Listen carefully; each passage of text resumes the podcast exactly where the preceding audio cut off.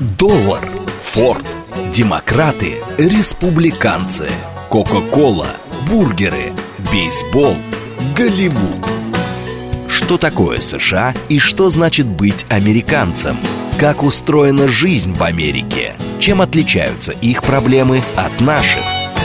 Об Америке без геополитики и военщины в программе Рафаэля Ардуханяна «Америка Лайт».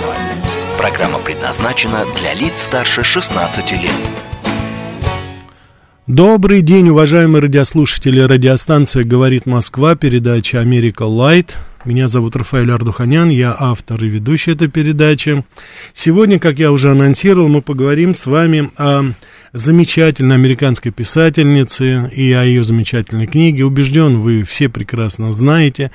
Многие, наверное, читали, а уж если не читали книгу, то наверняка смотрели не менее замечательный фильм. Маргарет Митчелл. И книга называется, конечно же, «Унесенные ветром». Две, я давно готовился к этому, думал, когда лучше это сделать, но вот сейчас как-то так, знаете, сошлось несколько обстоятельств, и я попытаюсь объяснить, почему. Ну, во-первых, грустная дата, это в той или иной степени, это 75 лет тому назад э, Маргарет Митчелл не стала. Глупая, нелепая смерть молодой женщины, которая была в расцвете своих и творческих, и жизненных сил. Выходя из кинотеатра вместе со своим мужем, пьяный водитель сбил ее, их насмерть, муж выжил, но Маргарет Митчелл скончалась в 1949 году, ну, 75 лет. Но есть более хорошая, более приятная догодовщина. Это 85 лет тому назад вышел фильм «Унесенный ветром» в 1939 году. Так что вот как бы, э, конечно же, э, несмотря на то, что книга пользовалась огромным успехом, она получила и Пулицерскую премию, она получила национальную премию а, американскую за лучшую книгу, бестселлер, которую она выпустила. И, конечно же, она была объявлена книгой года. Но фильм, наверное, все-таки он побил, ну, что называется, все рекорды, раздвинул рамки этого, потому что такой эпохальный фильм был снят вообще-то впервые. Вообще с этим фильмом связано очень многое что начинается со слов «впервые». Конечно же, это и самый высокобюджетный фильм. Это, человек, это фильм, который на тот момент собрал больше всего «Оскаров», а 8 из них из 12 тогда этот фильм разошелся по всему миру и, так сказать, был еще более популярнее, нежели э, сама книга. Хотя книга тоже пользовалась огромным успехом. Она была переведена на многих, на 37 языков по всему миру, разошлось, переиздавалась по много-много-много раз. Еще я думаю, что именно вот сейчас уместно поговорить об этом, и о Маргарет Митчелл, и о э, этой книге, и о фильме, конечно, мы поговорим, потому что в очень большой степени события, которые описывает Маргарет Митчелл в своей книге, они созвучны с теми изменениями, которые происходят в Америке сейчас. Маргарет Митчелл сумела подловить те, ну, как мы называем, тектонические сдвиги, изменения в жизни Америки вот того периода. Ну, надо сказать, что, как вы сами понимаете, она не была современницей и знала обо всем этом исключительно из рассказов, рассказов в своей семье. Надо сказать, что сама семья достаточно интересная была. Дед ее воевал на стороне южан. Я хочу, кстати, вот подчеркнуть, на стороне конфедератов, и, соответственно, человек, он ну, и пострадал потом после того, когда янки пришли к власти, вот, его очень долго не брали на работу, но он потом сумел сколотить состояние, на, э, так сказать, там, по-моему, он занимался с производством строительных материалов различных.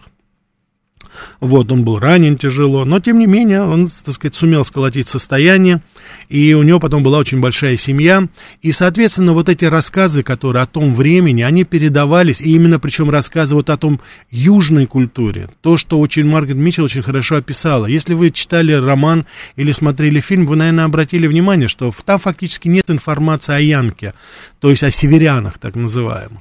А, наоборот, она всегда, по-моему, позиционировала их, по крайней мере, у меня всегда такое ощущение было, она их позиционировала как бы немножко с отрицательной стороны. Это люди-разрушители, которые пришли на юг, и вот эту вот красивую культуру, аристократическую, но рабовладельческую, они ее как бы разрушили.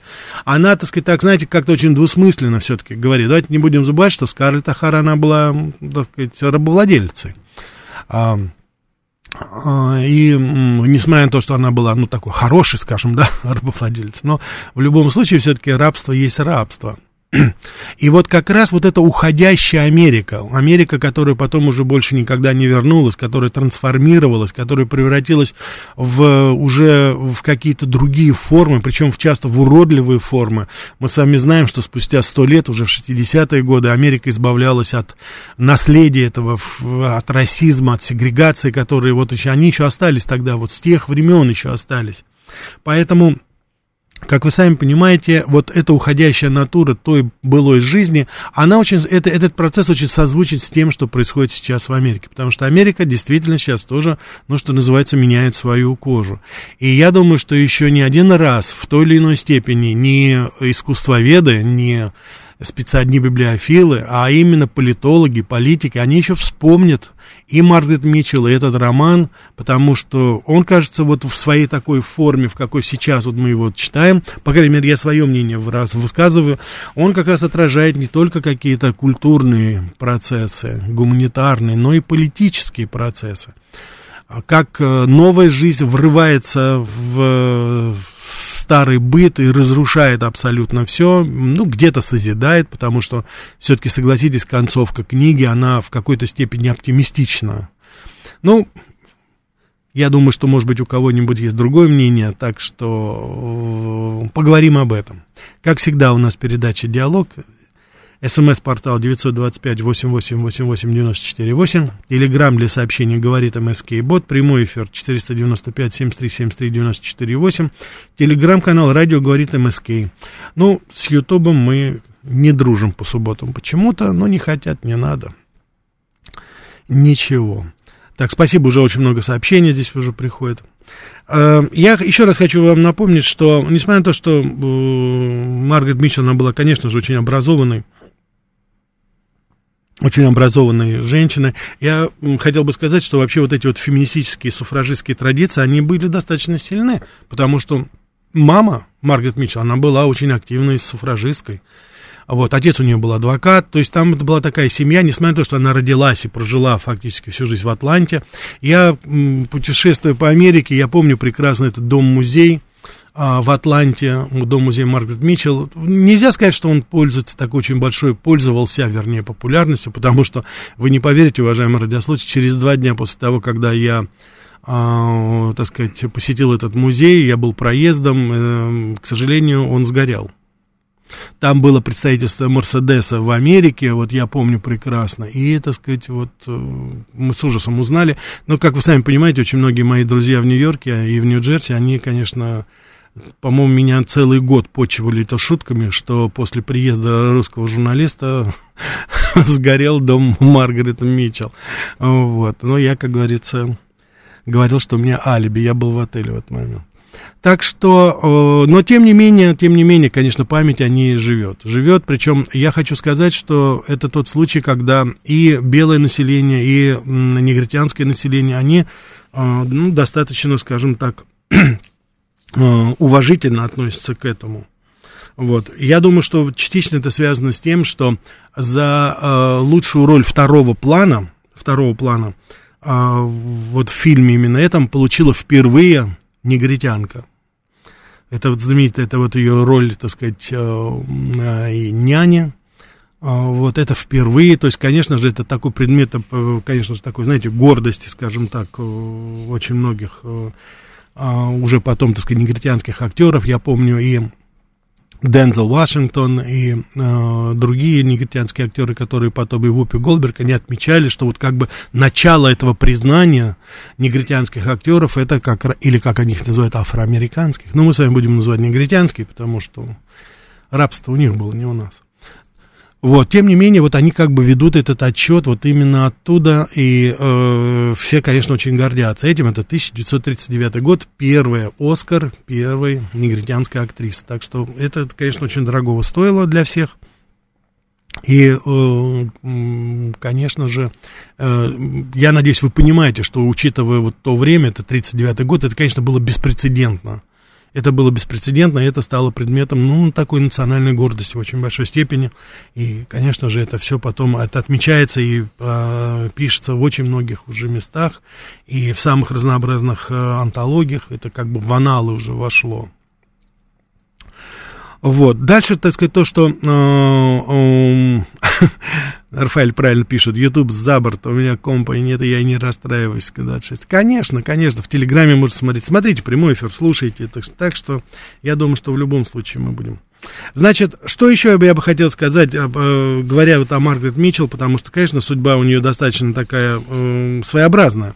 Она была два раза замужем, причем первый раз у нее замуж, она вышла очень-очень неудачно, и надо сказать, что э, ее первый муж, он был очень такой своеобразный человек. Ну, и она достаточно закрыта была, но когда они развелись, причем развелись буквально через месяц после свадьбы, она сказала, говорила, что она ложилась спать всегда с пистолетом, ну, так сказать, рядом с собой. Но это, знаете, это выглядит, немножко звучит, конечно, странно, но я хочу сказать, что я как-то э, говорил вам, что на юге, вот южане, и в том числе и женщины, оружие это является вот такой, знаете, составной частью все-таки. Это не, особенно в то время это вообще было совершенно нормально, когда у женщины ходила, у нее были либо там э, маленькие пистолетики дамские, либо солидное оружие. Это, это атрибут был. Вот когда мы с вами слышим вот эту вторую поправку, когда ее пытаются атаковать некоторые политики, не удивляйтесь, как рьяно практически все население Америки встает, особенно на юге, особенно на юге и на западе. Они буквально встают на защиту вот этого. Потому что, ну вот жизнь, которая тогда складывалась и до последнего времени, ну не очень надеялись они на шерифов, понимаете? А иногда, может быть, кто знает, может быть, и от шерифов еще приходилось защищаться.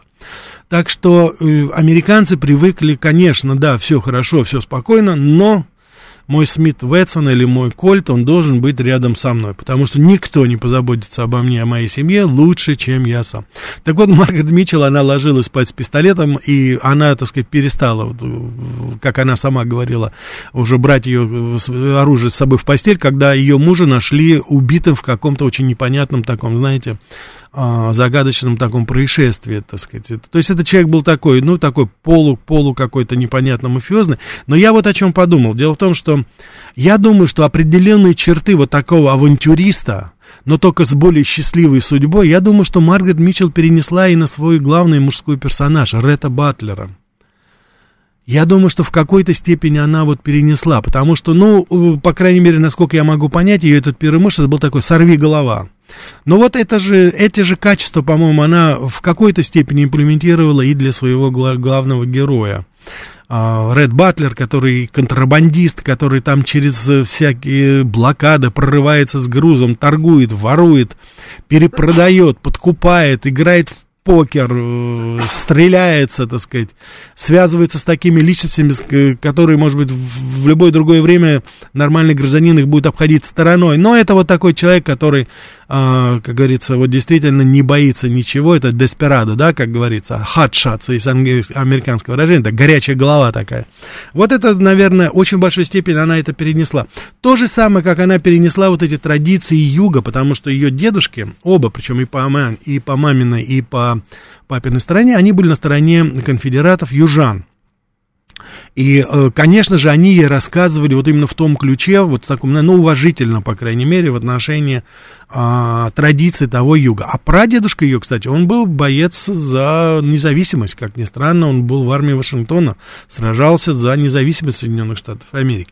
То есть здесь очень тесная историческая такая подоплека, которая была у Маргарет Митчелл, и надо сказать, что она, ну, она не считалась такой, знаете, э, престижной. Она закончила очень Э, известный колледж, причем из э, Массачусетса, то есть вот южанка, она поехала все-таки получать образование в Массачусетс, это такой, на тот момент это такой, знаете, смольный был для женщин, э, все-таки образование было тогда еще в основном раздельно, но там она получила хорошее филологическое, историческое образование, и когда она вернулась, она стала работать нашей коллегой, журналисткой в Atlantic Chronicle в газете, описывала самые разнообразные э, события. И надо сказать, уже тогда она заявила о себе как журналист, который не только описывает какую-то светскую хронику, она любила писать о том, что происходит в жизни. То есть вот это ее способность подмечать, видеть, что действительно происходит ну, вот с народом, с людьми, с простыми людьми, я думаю, это тоже в какой-то степени внесло в эту копилку по созданию вот этой книги. Она очень хорошо это все видела, она очень хорошо это понимала, у нее было хорошее образование. Возьмите, так сказать, рассказы ее дедушек, ее родителей, возьмите э, э, феминистские традиции ее мамы, вот соедините это все. И я думаю, у вас тогда появятся вот эти образы, которые мы с вами видим уже в этой книге. И Ред Батлер, да и Скарлетт Ахара. Ну, согласитесь, что, ну, если не феминистка, ну, то, что у нее эти черты такие независимого буйного характера, которые были свойственны очень очень многим суфражисткам того времени, согласитесь, они отразились в ее чертах. И я думаю, что Вивьен Ли, она очень-очень, э, на мой взгляд, очень талантливо сыграла это все и обыграла такую взбалмошную, с одной стороны, но очаровательную, прекрасную женщину, которая не струхнула перед тем вызовом, который бросила жизнь, не, так сказать, оробела перед войной, а сама взяла свою судьбу в свои руки. И, как мы сами видим, не только судьбу своей семьи, но и свое личное счастье счастья. Помните, это последние заключительные слова, которые она произносит не по поводу того, что я не буду голоден, это знаменитый такой ее монолог, гимн выживанию, скажем так. Я думаю, что это, а это по поводу Ретта Батлера, да, когда она сказала, все равно, значит, да, я об этом подумаю завтра, но я обязательно его верну. То есть это тоже такой своеобразный вызов, а простите меня, Ред Батлер это не тот человек, которого можно, знаете, так, на веревочке вернуть обратно. Значит, она что-то знала, значит, она что-то видела, значит, наверное, она что-то имела, что могла ему предложить, и, конечно, он бы не отказался. Ну, потому что, как ни странно, вот видите, Ред Батлер оказался при всей своей такой развязанности, оказался одна однолюбом, однолюбом, однолюбом оказался, хотя, как вы знаете, они прошли очень трагическую такую, так сказать, э, трагический путь, они потеряли свою дочку, вот. Но почему-то у всех складывается впечатление, что будет все у них хорошо. По крайней мере, вот э, заключительные сцены и фильма, и книги, заключительные главы, они, конечно, они не очень отличаются, они как раз и э, отражают вот это. Это с одной стороны, но с другой стороны, все-таки вот посмотрите, э, наверное, конечно, Маргарет Митчелл не могла представить себе, что, какие процессы будут происходить спустя 70 лет после ее смерти, что будет происходить с Америкой. Но я просто хочу сказать, что и вдвойне, по-моему, вот эти образы в романе, они вдвойне цены. Цены тем, что, беру на себя смелость сказать, что, прости, Америка, но Ред Батлеров и Скарлетт О'Хара в Америке практически нет. Их больше нет. И кто будет строить Америку, кто будет восстанавливать, кто будет, как говорится, это, это большой-большой вопрос. Поэтому я думаю, что если в какой-то степени Маргарет Митчелл все-таки она дала ответ что вот именно вот любовь, что вот эти люди, которые прошли через такие испытания, они, так сказать, построят все-таки новую Америку. И она не ошиблась, согласитесь. После гражданской войны Америка достаточно бурно развивалась. Сейчас то, что происходит, я думаю, что вот именно отсутствие личности, когда все это настолько снивелировано, настолько серо, настолько бездарно. Я, конечно, сейчас о политиках говорю.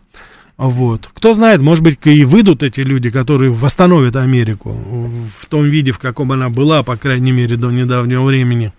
Но пока надежды, конечно, очень мало, и поэтому, с моей точки зрения, и фильм сегодня, и роман, они, знаете, это какие-то, знаете, атрибуты уходящей уже натуры.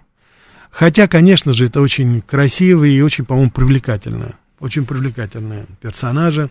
И не, неудивительно, что до сих пор пользуется огромным-огромным а, интересом до сих пор, до сих пор во многих странах мира, и до сих пор, конечно же, это является э, в какой-то степени, согласитесь, визитной карточкой. Но только если раньше это можно было говорить визитная карточка Америки, то сейчас, наверное, было бы правильно, более правильно сказать, это визитная карточка ушедшей или, по крайней мере, уже очень и очень уходящей Америки.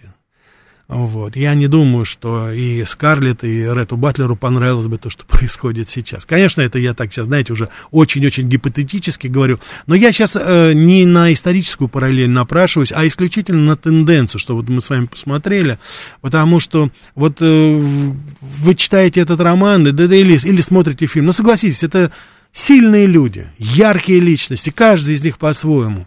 Скарлетт Ахар это бурлящая, буквально, так сказать, э, неутихающий вулкан эмоций. И с другой стороны Мела, не очень такая Эшли послушная, которая э, семейная очень, но они дополняют друг друга.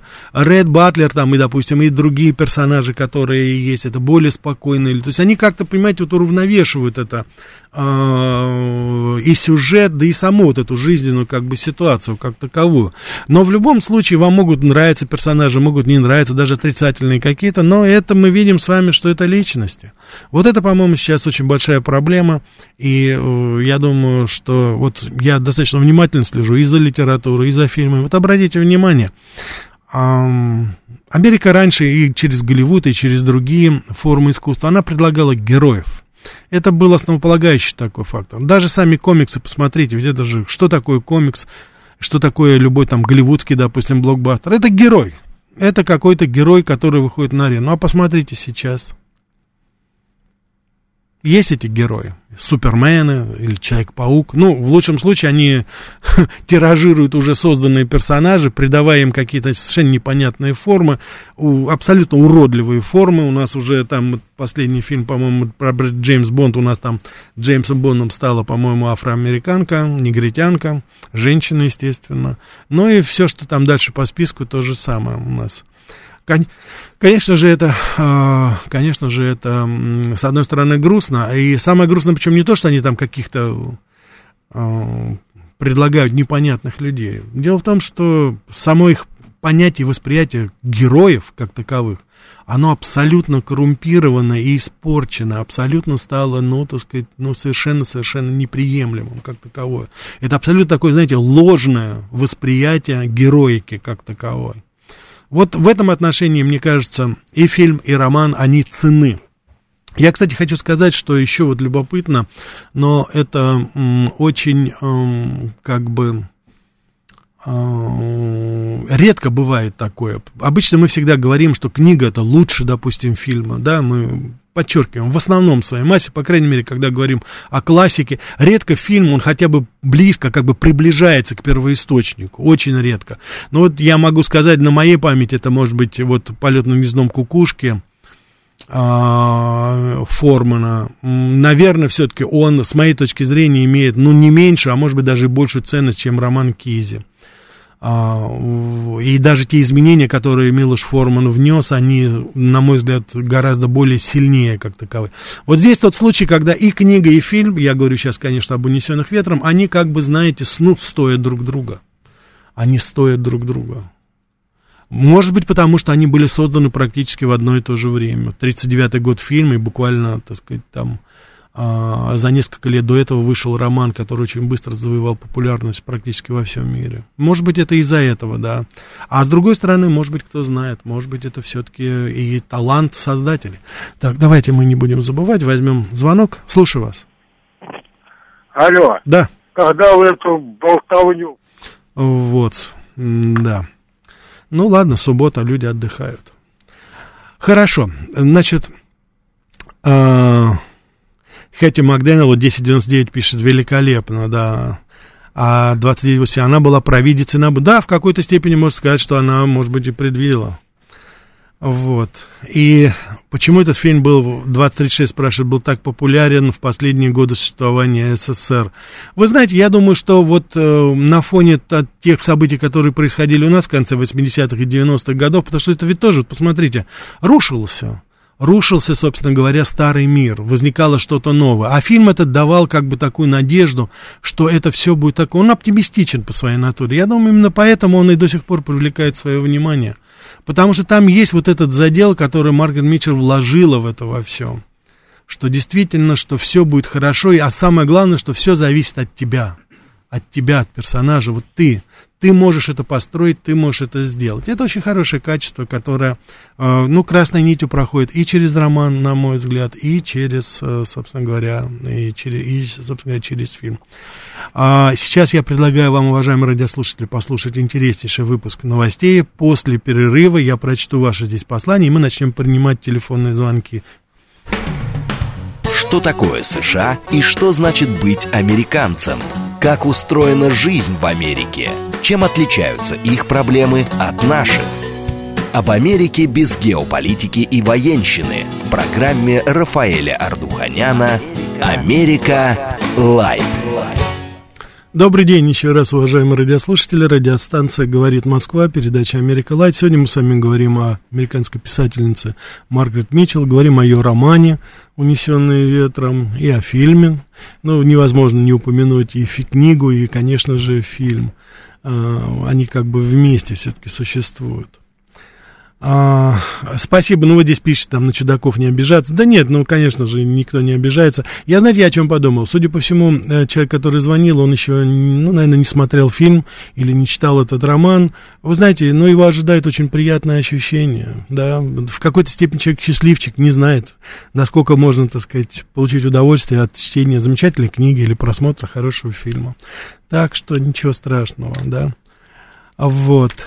А, Рафаэль Никитич Степан пишет, спасибо вам за такой интересный разбор. Историю Марга Мичелса сам наткнулся на эту информацию. Самому нет шансов. Ваша передача и публицистика развивает это. Ой, спасибо вам большое. Спасибо, здесь очень хорошие Ольга. Ольга, то же самое, спасибо. Добрый день, Рафаэль, спасибо огромное за любимый роман. Для меня «Унесенный ветром» — это захватывающая сага, переносящая нас в переломный период американской истории, о котором не так много можно где-то прочитать, и одновременно раскрывающая вечные темы любви, жизнестойкости, человеческой судьбы. По жизни очень часто вспоминаешь Скарлетт, возвращаясь в глубину ее чувств. Спасибо еще раз за вашу передачу, ждем всегда с нетерпением. И не обращайте внимания на весенний... Ну, спасибо. Вот, вот вы, вы, это правильно. Вот же не интересно им, а слушают. Да, Ольга, спасибо большое. Вы знаете, вот судя по языку, уважаемые радиослушатели, я вот, так сказать, читаю то, что вы пишете, мне очень приятно, что аудитория такого уровня. Это честь для журналиста, когда люди с такие подготовлены, с таким прекрасным русским языком, и я убежден, с потрясающими знаниями, а, что вам, так сказать, нравится то, что говорю я, и что я в какой-то степени могу быть вам полезен, это очень-очень важно, потому что, ну, простите за такое вот качество аудитории, это имеет огромное значение. Я, по крайней мере, на это всегда обращаю внимание. И, так сказать, спасибо вам за это, что именно вот такие люди являются радиослушателями. У нас с вами, конечно же, это диалог, и я еще раз хочу подчеркнуть, это не ради красного словца, вы являетесь соавторами очень многих передач в буквальном или в переносном смысле. Потому что когда я читаю такие послания, я безусловно, так сказать, сам для себя, так сказать, вырабатываю совершенно другую -то технологию, потому что я более готовлюсь, и я ищу материалы и предоставляю именно с учетом того, что требования достаточно высокие, и я должен соответствовать вот вашим таким, это, потому что я не хочу оплошать перед вами, как вы сами понимаете. А вот теперь я хочу вам сказать то, что многие, наверное, из вас не знают. Дело в том, что изначально Маргарет Митчелл назвала свой роман «Не унесенный ветром». Изначально она хотела назвать роман «Завтра другой день». Tomorrow will be another day. И это почему-то не понравилось редактору, хотя, скажите, в каком-то степени, конечно, соответствует все-таки, да, сюжету, но тем не менее. И она, так сказать, была уверена, что это будет то самое название, но изменилось, редактор изменил это все, и, так сказать, вот в 1936 году, когда состоялась книга, это уже название было это было уже унесенное ветром. То есть, ну, тоже, так сказать, согласитесь, хорошее, конечно же, издание само по себе название само по себе, и оно, конечно, в очень большой степени соответствовало. Но вот воистину, знаете, не было счастья, да несчастье помогло. В 1925 году, когда она вышла замуж уже третий раз за страхового агента а, Джона Марша, она счастливо прожила остаток своей жизни уже с ним. Помните его историю с первым мужем? Вот, она уже, так сказать, тогда была, ну, как бы была спокойна, но, к сожалению, была травма, она себе сломала лодыжку. И она уже, конечно, репортером не работала. И, ну, естественно, так сказать, южанка, домохозяйка, что же ей было делать? Вот она как раз в этот момент интенсивно начала работать над своим романом. Она сама говорила, этот период с 1926 по 1936 года, и это как раз вот то золотое время, когда она написала этот роман, будучи дома на иждивении своего мужа, который ее безумно любил, и, конечно же, создал ей все необходимые условия. Вот, она, так сказать, э, буквально, так сказать, выходя изредка погулять, она, конечно же, вот впитывала вот эту атмосферу Атланты, и описывала очень многие улочки. Она сама говорила, что и то, что она описывала в романе, в книге, это то, что еще тогда осталось на тот момент в Атланте. Так что вот это у нее, как говорится, э, и э, основная часть романа, она как раз была написана вот именно вот в этот период. Она не успела ничего, помимо там нескольких заметок, статей, она, так сказать, не оставила. Там книжки, которые она описывала, это исторические в основном были. Я, кстати, хочу сказать, что отец ее был, он был, э, он руководил историческим обществом от э, Джорджии. Так что, конечно же, здесь вот тоже это сыграло определенную свою роль. Так, 2036. Однако, какой комплимент вы сделали этому поганому хаму? Ну, 2036. Нет, я еще раз вам говорю. Говорит Москва. По-разному говорит. Я искренне надеюсь, что человек уже сейчас сожалеет, что он позвонил и, так сказать, повел себя немножко не так. Я еще раз говорю, что если он слушает, а он наверняка слушает, прочитайте эту книгу, посмотрите этот фильм. Поверьте, я убежден, что вы станете и добрее, а самое главное, вы станете умнее. Это тоже век живи, век учись. Так что здесь Бонзамо. Жалко, что коллективный американец морально отошел от литературного слова этого президента. Да, да, очень, в очень большой степени я с вами согласен, потому что э, не эти герои сейчас, понимаете? Я просто не хочу вам приводить, есть примеры, потому что современная вот... Э, ну, я не знаю, их даже феминистическими-то особо назвать нельзя, просто какие-то ненормальные женские организации, но они такие теории там на основе этого выстроили, что это просто некуда. А Ред Батлер, это же все, это, так сказать, Дональд Трамп, это вот сравнение идет, это самец, который угнетает, который обращается с женщинами как с ну и дальше уже, как говорится, по списку все это пошло. Так что это было очень и очень, конечно, тяжело. Это очень тяжело. Так. Так. Давайте мы возьмем звонки, у нас полная линия. Да, слушаю вас. Да, добрый день, Рафаэль. Добрый день. Вы знаете, ну что я вам скажу, вот э, фильм э, «Унесенный ветром», я просто посмотрел, я, это я сразу говорю, первый фильм, который я сам лично посмотрел, фильм «Оскара», был представлен на телевидении России, по-моему, в 92 году они транслировали быстро. Mm-hmm. Первый фильм «Оскар», где чернокожая актриса Хэти Макдэниел получила Оскар в 1939 году. Это первый фильм, который по-моему, в цветном варианте, который получил Оскар. Вот эти есть вот да, эти футболе, там, э, быстро, чтобы понимали все, вот общая футбольная, так сказать, это вот сборная Бразилии, там вот в общей футбольной ассоциации, как отдельная часть. Если вот эти вот, американский кинематограф, значит, «Унесенный ветром» это отдельная сборная Бразилии, вот этот фильм, вот это вот отдельная такая огромная часть тут. И Виктор Флейминг, прекрасный режиссер, и Кларк Гейбл, там они все сошлись, и там Вивьен Ли, ну, короче, да. это просто, знаете, вот э, самое, знаете, такое, вы знаете, это, чтобы понимали, это как для российского кинематографа, типа Москва слезам не верит.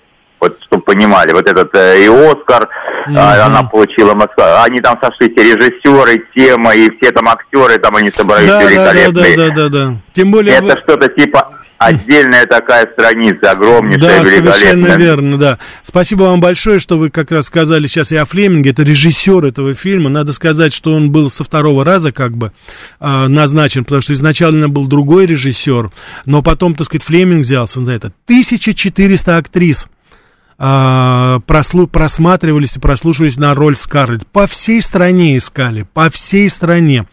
И э, э, Джоан Кроуфорд была. Как ни странно, сама Маргарет Митчелл хотела Одри Хёберн, чтобы она играла Скарлетт. Это, то есть это, это столько было всего, столько перипетий было, это была целая эпопея, потому что несколько лет. Ред Батлера в, э, продюсеры ждали два года, пока он снимался в другом фильме, чтобы он, другого они не представляли. Там действительно, вы знаете, о фильме, если говорить, я специально вот сейчас так особо глубоко не ухожу, но наш уважаемый радиослушатель как раз упомянул об этом, и действительно, это была новая форма цветного кинематографа, это не просто был цвет цветной, а это было вот это расслоение, трехслойная цветная, как говорится, пленка, и он настолько был красив вот сам по себе, не то, что актеры были прекрасны, сюжет, прочее, но люди видели, это была совершенно другая, так сказать, картинка была, это настолько буйные, сочные краски были, что все, конечно, ну, даже, может быть, иногда и не задумываясь над сюжетом и над словами, которые говорят герои, они просто наслаждались картинкой, вот этой самой, так сказать, вот, э, так сказать, постановкой как таковой. То есть фильм во многом отношении был у нас революционный, и вы справедливо заметили, да, это первая афроамериканка, которая получила Оскара. Это, да, ну, мы упомянули там, да? Да, слушаю вас. Здравствуйте, Ростислав, Рафаэль. Да, день. Ростислав, здравствуйте. Вот мы говорили про разные американские книги и фильмы. Я замечу, что и здесь у нас не хотят, чтобы у нас в стране их знали. Вот, например, связанные с темой России политические детективы Тома Кленси. И даже вот экранизации не политических детективов, вот как «Почтальон звонит дважды» Кейна, у нас ведь тоже не показывают. А вместо этого на российском телевидении одни и те же советские фильмы, и делается у нас это специально, чтобы телезрители вообще ни о чем не думали. Поэтому чаще берите тему детективов американских и вообще Спасибо. политических. Да, спасибо. Спасибо. Ростислав, я бы хотел пару ремарк сделать здесь. Наш кинематограф сейчас восстанавливается потихоньку. Мы с вами видим, что да, еще пока немножечко, ну дайте кредит просто нашим кинематографистам. Но появляются фильмы очень неоднозначные, но они собирают уже какие-то кассы, там уже какие-то деньги появляются. Я слышу уже какие-то миллиарды рублей, которые собирают. Да, еще пока не все хорошо. Давайте уберем. Теперь, ну, почтальон стучит дважды. Я, конечно, с натяжкой, Ростислав, могу назвать и книгу Кейна, и, э, и, так сказать, фильм этот, э, что это детектив. Я думаю, что здесь все-таки это гораздо более широкий. Широкое. Это все-таки, так сказать, драма, это все-таки такая, так сказать, все-таки постановка, которая немножко философская.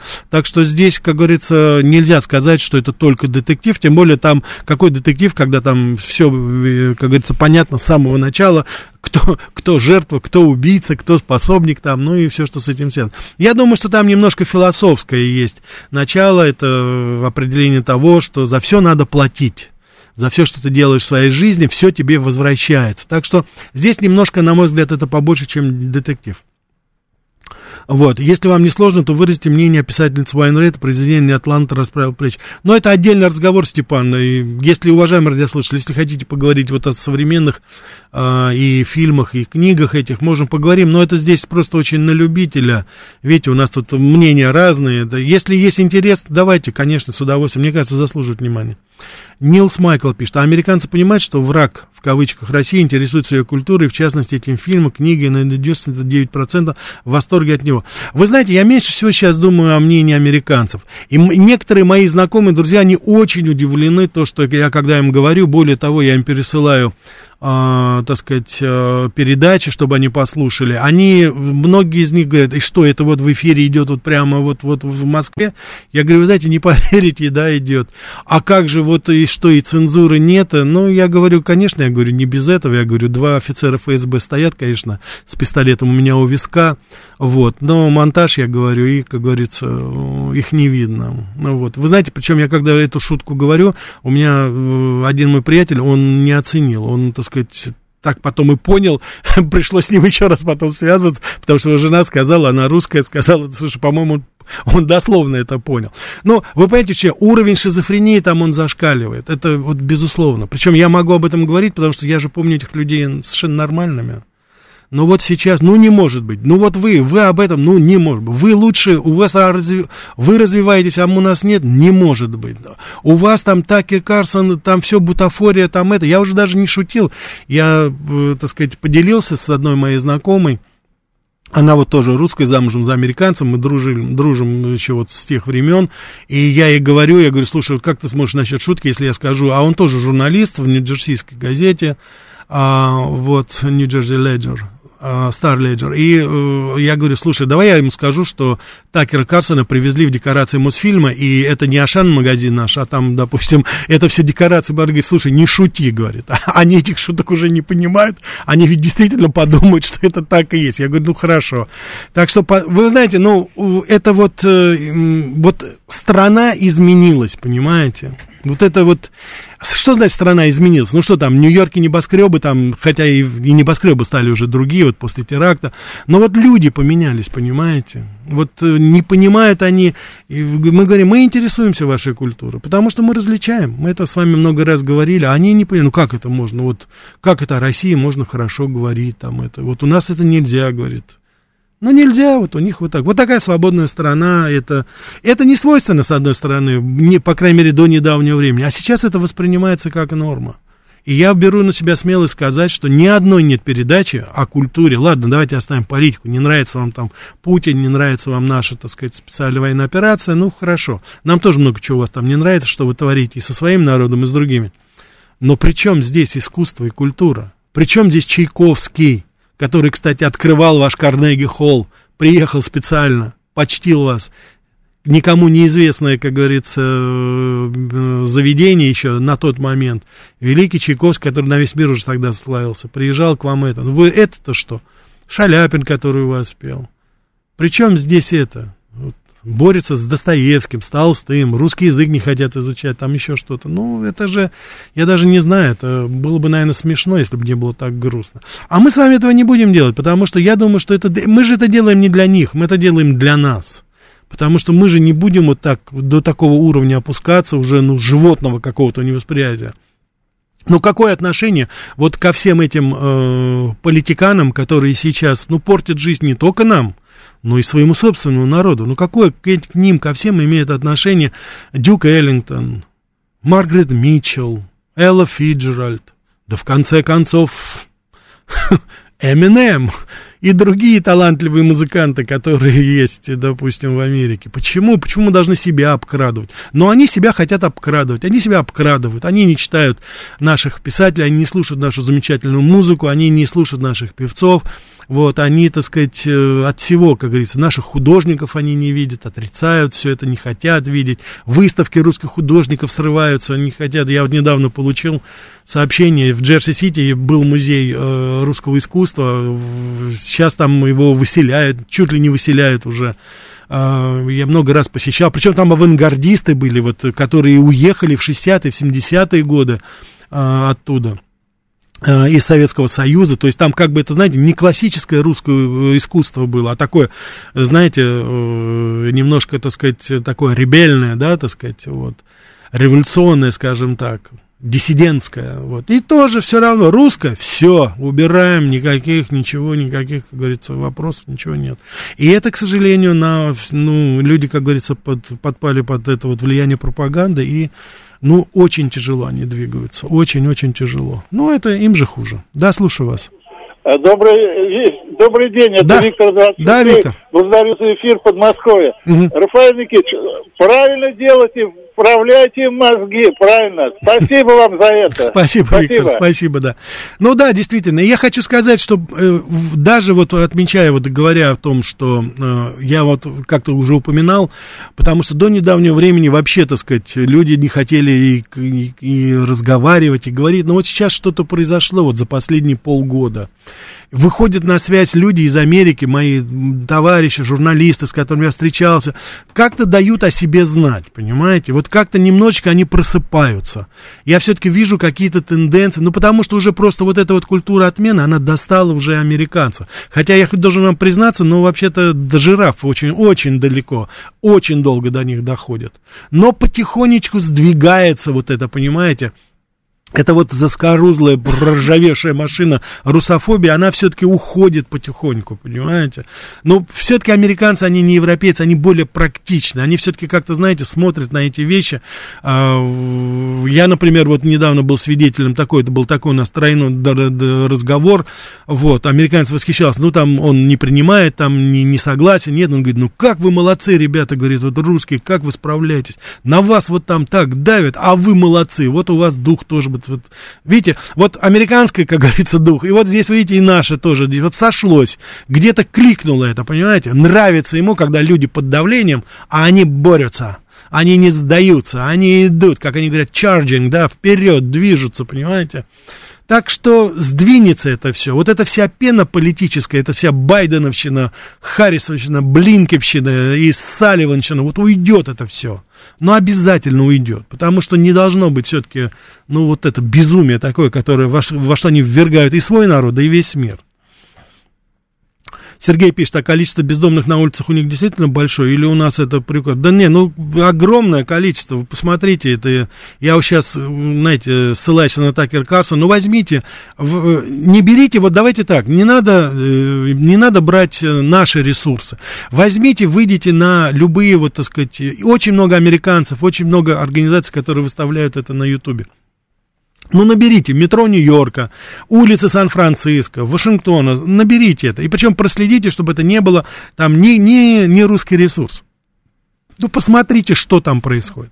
Ну, просто вот это что? Ну, два этих видео сейчас, эта информация, этих, этих клипов сейчас миллион буквально там, понимаете? Ну, посмотрите и сравните. Вот вы в Москве, да ладно, давайте Москву оставим, даже Петербург давайте, сравните с Казанью, красивейший город, сравните с нашими городами, я вот сейчас Ярославль, Краснодар возьмите, посмотрите с нашими такими даже не очень большими городами, там, центрами.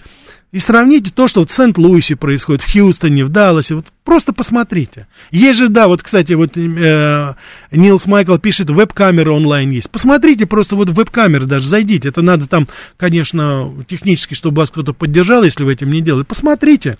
Посмотрите, во что сейчас они превратили Нью-Йорк. Центр, причем я не говорю сейчас, упаси бог, Бруклин там или Бронкс, это всегда была помойка, ну, простите меня, за редким там исключением, там в Бруклине это где вот наш Брайтон, хотя Брайтон тоже своеобразное место, но там все-таки наши ребята, они э, э, поддерживают определенный порядок, там рядом ортодоксальные евреи живут, они тоже так как бы следят, итальянские там маленькие райончики есть, которые следят, а в основном, ну, это помойка, за редким-редким исключением, и Квинс, и Бронкс, и особенно Южный Бронкс, и я уже не говорю, Гарлем, это на Манхэттене находится.